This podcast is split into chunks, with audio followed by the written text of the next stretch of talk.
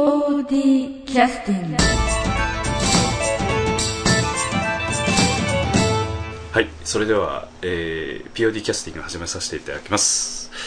よろしくお願いいたします。よろしくお願いします。はい今日はあの劇団 POD の、えートランスフォームリフォームでですね、えー主役の座を射止められて、えー急降下されたは塩田彦太郎さんに来ていただいてます、い。下り班で。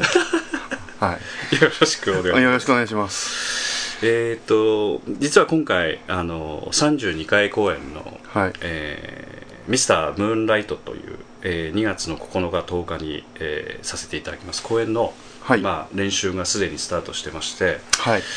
えーまあ、先ほど、まあ、半分本気なのか冗談なのか分かりませんけれども今回スタッフの方でねはい。以前からやりたいとおっしゃってたあの音響の方をあ、はい。担当されるということで、もう、チャレンジ精神いっぱいなんで。うん。はい。あの入団されてからどれぐらいでしたっけ？これで。えーっと、2年ぐらいですか、2年、そうですね。うん、ちょうど、ドクロ城のシーン。ドクロ城のえ直前、直前というか練習の時から入ったんええで、ええそうですね、2年は過ぎてまですすねよね。2年、はい。だから3年目に入ってらっしゃるという形で、もうそろそろもしかしたら4年ぐらいですかねあもうあっという間です。ねはそうするとあの、えーまあスタッフとしてはその、えーあまりちょっとたまたまスタッフの業務をやる機会があんまりなかったという状況でしたのでい。はい。今回、えー音響の方あのぜひ前々から憧れてたというお話をちらっとお聞きしてたので、はい。安田さんに憧れて。うん。現役の時知らないですけど。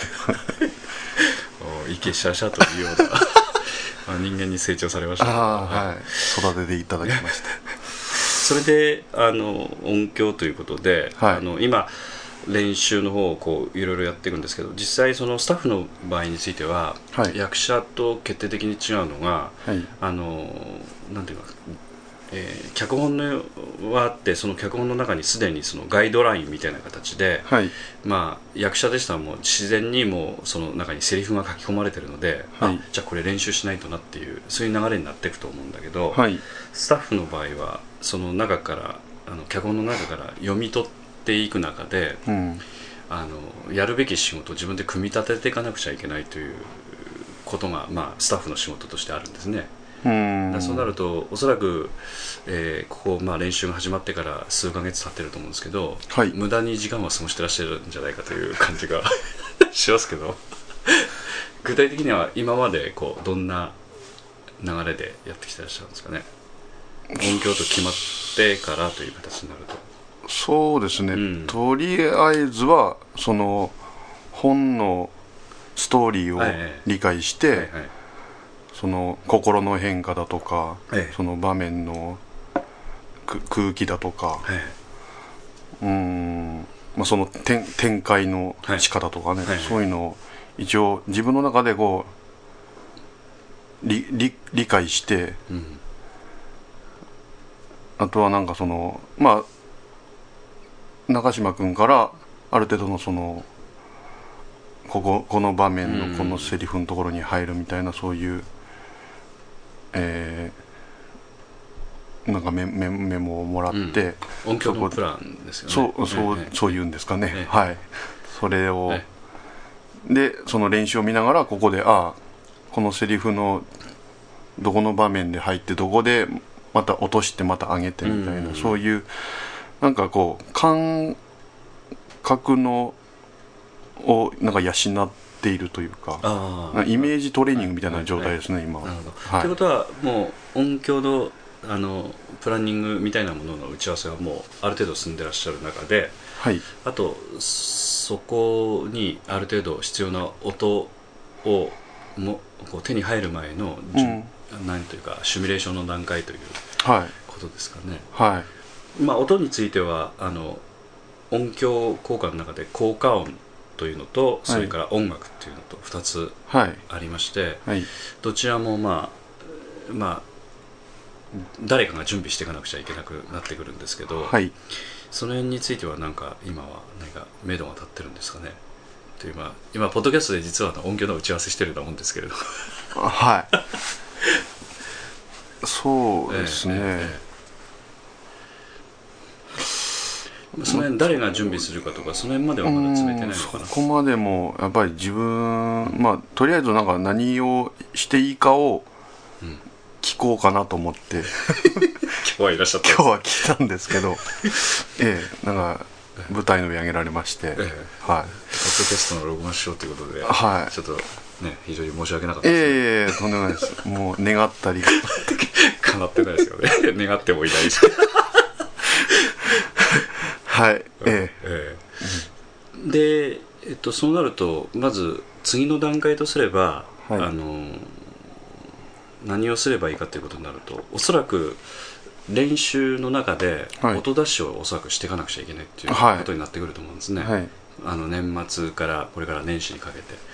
だそうなるとあのまず、えー音を準備するというポイントが一つと、はそれからあとはその音響効果の部分の効果音の部分を準備しなくちゃいけない、こんの2つの部分とあと、えーもう3つ目の方はそのそれをこう練習会場で音を出すためのはい。機材をはい準備をするという、はい。この3つをはい。これからやらなくちゃいけないということになると思うんですね、うん、はい。だそうなるとあの昨日ちょっと実は中島君とはい。あの話をしててはい。えっ、と音響効果ではなくてその、えー、と音楽のところはい。についてはあの島田君もよくご存知でしょうけれども、えー曲が出来上がってくるのはかなりギリギリになるので当たりの曲っていうのをある程度あの練習の時に入れるケースがあるんですけど、えーそれは長嶋君の方でまだなんかうまくまだ探せてないみたいなことは聞いてますので。うーん。そのいやお同じようなイメージの曲。っていう曲というか既存の曲の中でうん。とりあえず練習の時に音がないとちょっと雰囲気もないだろうからうん。あるいは練音響の人の、まあ、練習にもならないだろうからということでは当たりの音っていうのをえー準備をするケースもあるんですね。うん。で今回そういうことも準備しようかなみたいなことで。はい。でそれについて例えばもし島田君の方であのあれがあの中島君と打ち合わせされるんだったら島田君の方で探してこられても別におかしくはないですよね。はい、はい、曲とかそうですね。うん、あと POD の方うんそのまずその曲を探すということ。あと POD の方の方で音響効果のための素材というかはい。あの効果音とかっていうのは結構集まった CD とかも結構ありますのではい。その中から必要なものをピックアップしてはい。いくという作業ですね、あー、あそうですね、うん、あそれやらないと思いますね。はい。はい。例えばあのまあミスタームーンライトの劇の中にも出てきますけど、はい。核爆弾が爆発する場面あるじゃないですか。そこでこうば はその核核爆弾ね。ええ。は 爆発する。音もい。ろいろありますよね、はい、えまあ爆竹が破裂した音なのか、今俺の頭の中が爆発してますけど。要するにいいろんな種類があるので、はい。何がいいかっていうこととかまあ他に探す当てはないかとかあるいは探してみたけど今の手持ちのものの中ではいいものがないなっていうのは今の間に調べとかないとえーギリギリになるとかなり追い詰められてきあますそうですね。なんかすごくその音楽のあの前にそのね長嶋君から、うんうん。そのなんだっけ、えーキャンドル。ええ。キャンドルは燃えてるか。燃えてるか。ええ。の、がそのすごくあの音響の操作が素晴らしいと。はあはい。19回公演。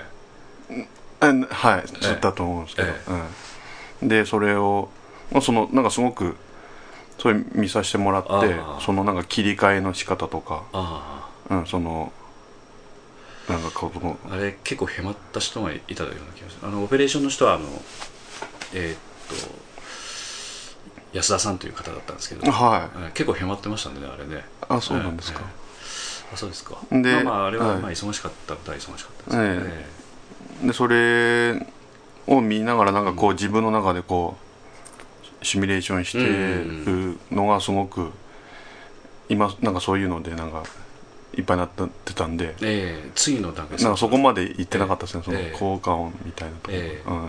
まあ作業の部分ですよね。はい。で日頃あのまあまあそういった視点で曲も聴いてらっしゃるかどうかわからないですしはい。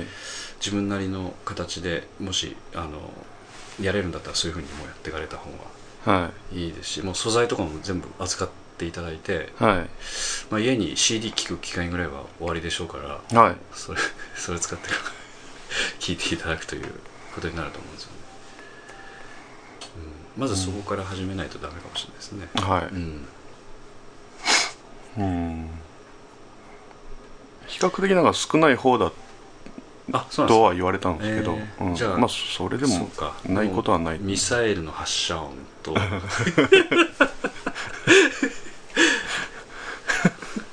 ああそうですね。でもねどうなるんですかね。け結構ね、はい。イメージに合う音とかっていうのは意外と少なかったりするのでうん。あの手持ちのものになかった場合また探すのは結構結構大変なんですよ、ううんん、そういう場合は SOS 出してちょっといろんな方にね相談しなくちゃいけなかったりするのうで、ん。それは早ければ早い方がいいですので。うん。であのあともう一つはあの音響の方である程度その準備ができて練習のところでこう音を出すようになな準備ができて実際音出していくと役者の人のバックアップにもなるんですよね結構ね。うん。あのそれができてくることによってかなり雰囲気が出てくるのではいあのなんか盛り上げることになるっていうかね、はい。そういうことにもつながるんで早めにぜひ準備をしてくださるとはい。いかなとは思いますけど。に逃げ惑う人々とかね。そうそうそうそうそうで 爆発した後こう人間が蒸発する音。あれはジュッていう。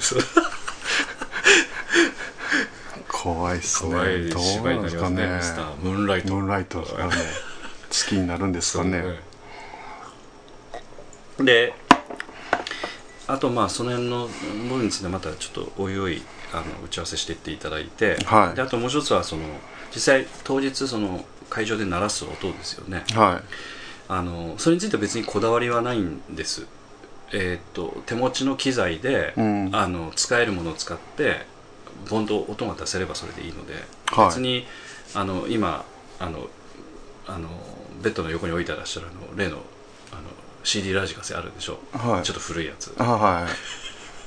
あれ持ってきていただいてそう CD 入れて鳴らすっていう形でもいいですし、あうん。ーはい。まあまああのそういう形で何かその練習用として今までなんか誰かのものを借りてたんであれば、ええ。お借りできるんだったらそういうものを借りるとかですね、はい。そのそそこから入っていいのであれば、うん。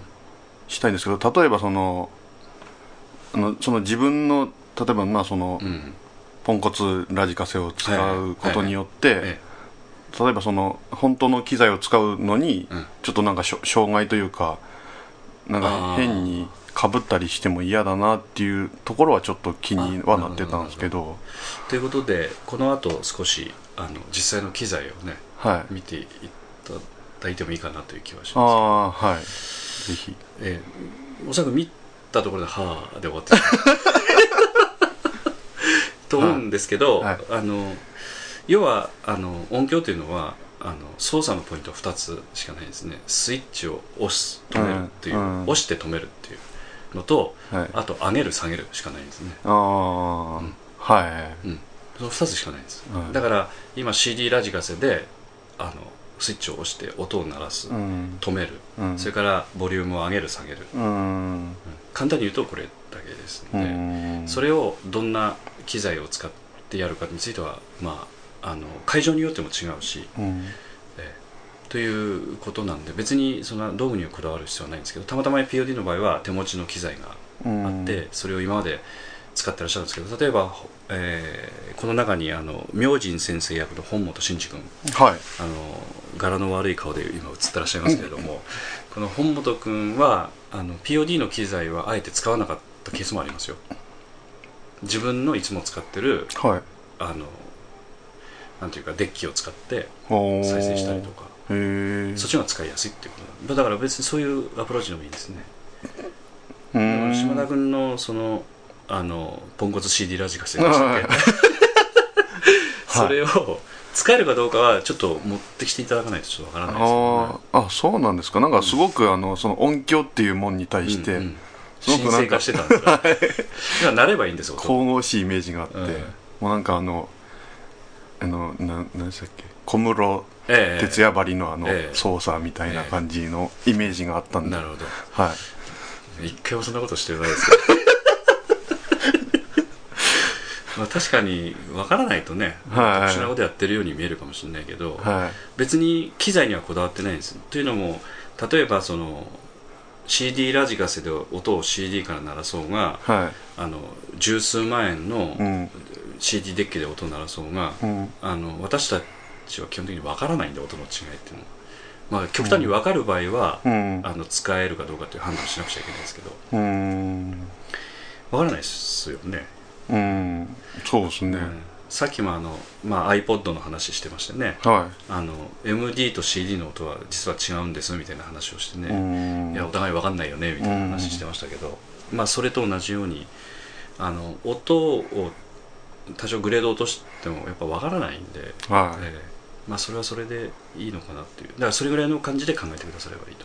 はあ使いやすくてやりやすい方をとにかく選ぶっていうのはうントですん。ええ。そうですね、ええ。いくら高音質とかでもそうですそうですそうです。失敗したらどうしようもないですからね、ええそうですね。ん。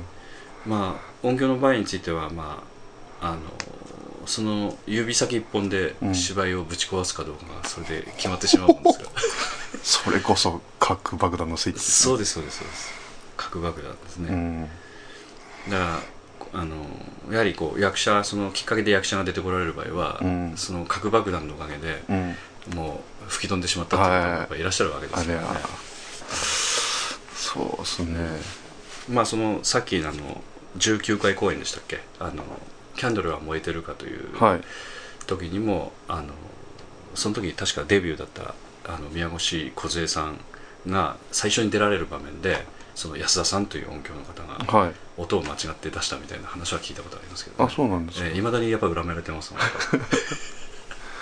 はい。そういうことがあるということですな、はい。怖いもんです。怖いですね。はいはい、はい。じゃああのそろそろちょっとリクエストの曲をなんか決めていただくとありがたいですけどなんかありますか、え？リクエストですか、えそう。えどうしましょえええいや何でもいいですよ適当なやつで。今パッと思いつくやつで。適当曲なやつで。名とかはあの調べれば分かりますのううーん。えで例えばこの場面のこの曲あたりぐらいどうですか？とか。そうですね。うん、な何でもいいですよ。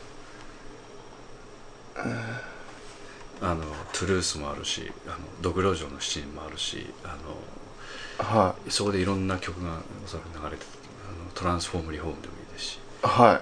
えー、じゃあ何でもいいですよ。別にそんな変わったものを気をてらう必要もないですし、えっとね。え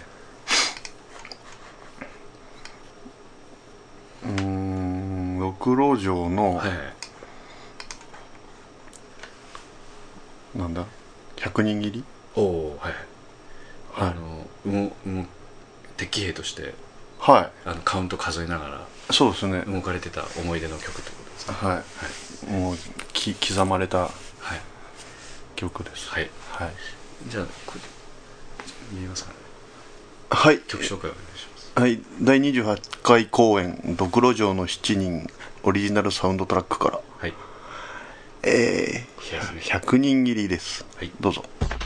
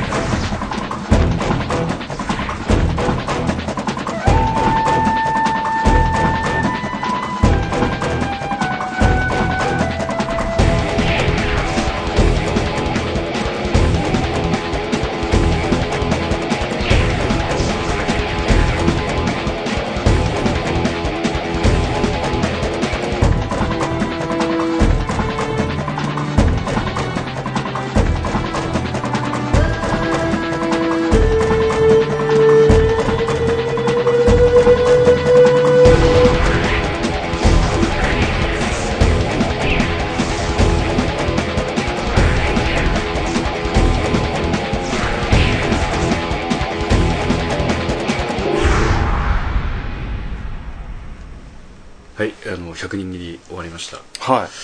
あのまあ時間的にはえっとこれは2分ちょっとぐらいの曲ですけどあの実はこれ参加ミュージシャンもですね結構いらっしゃいまして、はい。えーフルートの方とか、はい。ニコの方とかですねはい。あるいはあのえーっとん何でしたっけあの三三味線みたいなのとかなんかいろいろ入っ確かあのあとそのトロンボーンとかハードサックスとか結構参加していただいてる贅沢な曲に仕上がってまして。はい。で音響については先ほどあの効果音のちょっとお話もしましたけど音楽っはい。ていうことになると、その音楽をきっかけに合わせて役者が動くっていうケースがねはい。結構あるんですけど今回はそういうものってのはどうですか？ありそうですか？音楽をきっかけにですねええ。その音楽の途中のあのまあこれは音楽できてみないと分かんないところもあると思いますけど。うん。どういう音楽の打ち合わせしてるかってなんかそれは打ち合わせに入られてました？それはまだ入ってないですか？それはまたなんか自分の中でのそのイメージというかこの場面はこういう雰囲気みたいな、あええ、長嶋君からもその大まかなうん。そのあのい色というか、うん。うん、そのキーワードみたいなうん感じのはありますけど、うん、で自分の中でああまあその結局今までこの POD の芝居を見てきた中でうん。こういうシーンのこういう曲かなみたいな感じはありますけど、うん。まだ本当漠然としたものでど。どこまで自分のイメージがそこのねその芝居のその場面につながるかとかはまだ全然パッパッパッパッとしないというかピンとこないんで。そうですね。結構でも曲についてはまああのまた安田さん号ともね打ち合わせしていただきたいんですけどはい。できるだけ早く作ってくださいと。いうことをまたね打はい。ち合わせでぜひしていただいて、えあの結局音響の人が熱心に催促しないとえはい。曲出来上がらないんですよ、えそんなもんなんですか？そういう仕組みになってるんです。あそうなんですえかわかりました。え。じゃあじじわじわと。え であとその、まあ、どんなふうに作ってるかとか、はい。もし機会があったらね、はい。あのこう見にいらっしゃったりするケースもあってもおかしくはないかなああそううですね。実はあの前あの山本光秀君なんかも、はい。あの制作段階でちょっと見に来たりしてあのそれはたまたま見にいらっしゃったのか見にわざと来たのかっていうのはちょっとあのは記憶がないですけど結構あのなんていうか音響をすることにまたいろいろまたなんていうかモチベーション高めて変えられたような感じのところもあったんで、うーうんん、そうですね、うん。そこでやっぱりそのリアルなうん。イメージというか。うん。うん。まあ時間が許せばですけどね。はい。あの例えば実際ミュージシャンの方がスタジオに来ていただいてあの録音演奏しながらこう録音してらっしゃる姿とか聞くとうん。どんなことを気をつけて演奏してらっしゃるのかなとかね、うん。そんなの聞くと結構面白いですよ、えうん。えあとまあえーっとまあそういうことでまた練習をね少しちょっと始めていっていただければと。はい。じゃあちょっとあの、えー実際ちょっと使う機材を今この部屋持ってきますんで、はい。一旦ちょっと録音は切らさせていただきます、はい。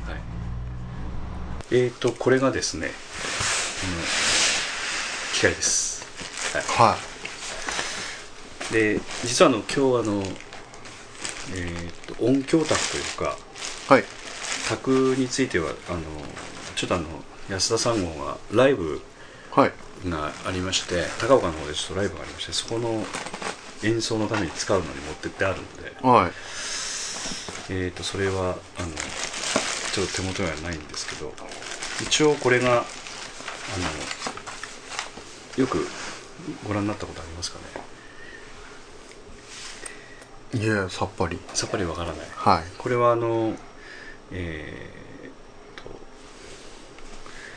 ー、と音響サンプリサンプラーと言われるやつではい。この中にあのメモリーが入ってて音をまあ録音できて、はい。このボタンを押すと音が出るんですね。はということは例えばカキンカキンとかブシュブシュとかっていう音も、はい。この中に録音をして、まあ、やると。だからうん。今回の芝居でしたら、ミスタームーンライトが日本刀を持って カキンカキンとやると。いう場面にこれを使うあの場面ですね。そうです。はい。はい。これがサンプラーです。はいで実はこのサンプラーはあの2台ありまして、はい。ええ。こっちはミスタームーンライトはい。に使っていただくと。はい。いうことですね。でこっちはミセスムーンライトに使っていただくと。こういうことでございます。はこれがあのサンプラーと言われるやつで。で実際使う時はここかここにあの音響ジャックを差し込んでもらって、いはい。音響卓のミキサーにつなげてはい。そこで大きい音に変換して出すとはい。いうこと。でだから練習の時使われる時はあのこれもし使われるんだったらここにあの直接ちっちゃいスピーカーつなげてはい。鳴らすとかもできるんで、まあ、実際どういうふうにやるかはまだちょっと打ち合わせして決めればいいと思うんですけど練習の時、まあ短い要するに効果音だったらこれで十分ですよね。3秒とか以内4秒以内ぐらいだったらこれでいいと思います。でもあんまり長いものだとあの MD を使った方がいいと思います、はい、これはサンプラーですね。はい。でこれあの CD プレイヤー用とかあのサンプラー用とかあん。のアダプター書いてありますのでどれがどのアダプターかわからなくなるので一応書いてありますのではい。使っていただきたいとでこれはあの電池がなくなった時の電池チェッカーでございます、はい。はい、ここにあのあのつなげて電池があるかどうか確認する。あはい。でこれがあの MD デッキ。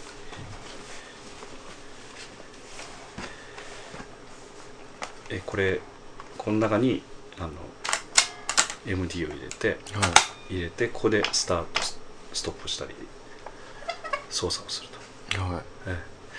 ちなみに、えー、と MD はお持ちでしたっけ？MD はないですね。ということは録音するためにこれ持っていかないとダメですねそしたら。今日持ってきますか？はい。ええ。じゃあ持ってってください。はい。これトこれ実際使うあのその本番とかでこうやって使われこれは結構本番では使ってますよ。ほうえっ、とこれいつ買ったのかな？もう56年前ぐらいになると思うんですけどもっとかな？7年前ぐらいかな。へえ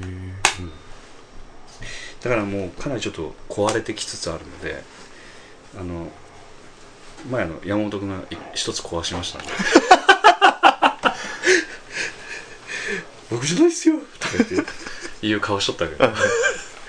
すいませんって言った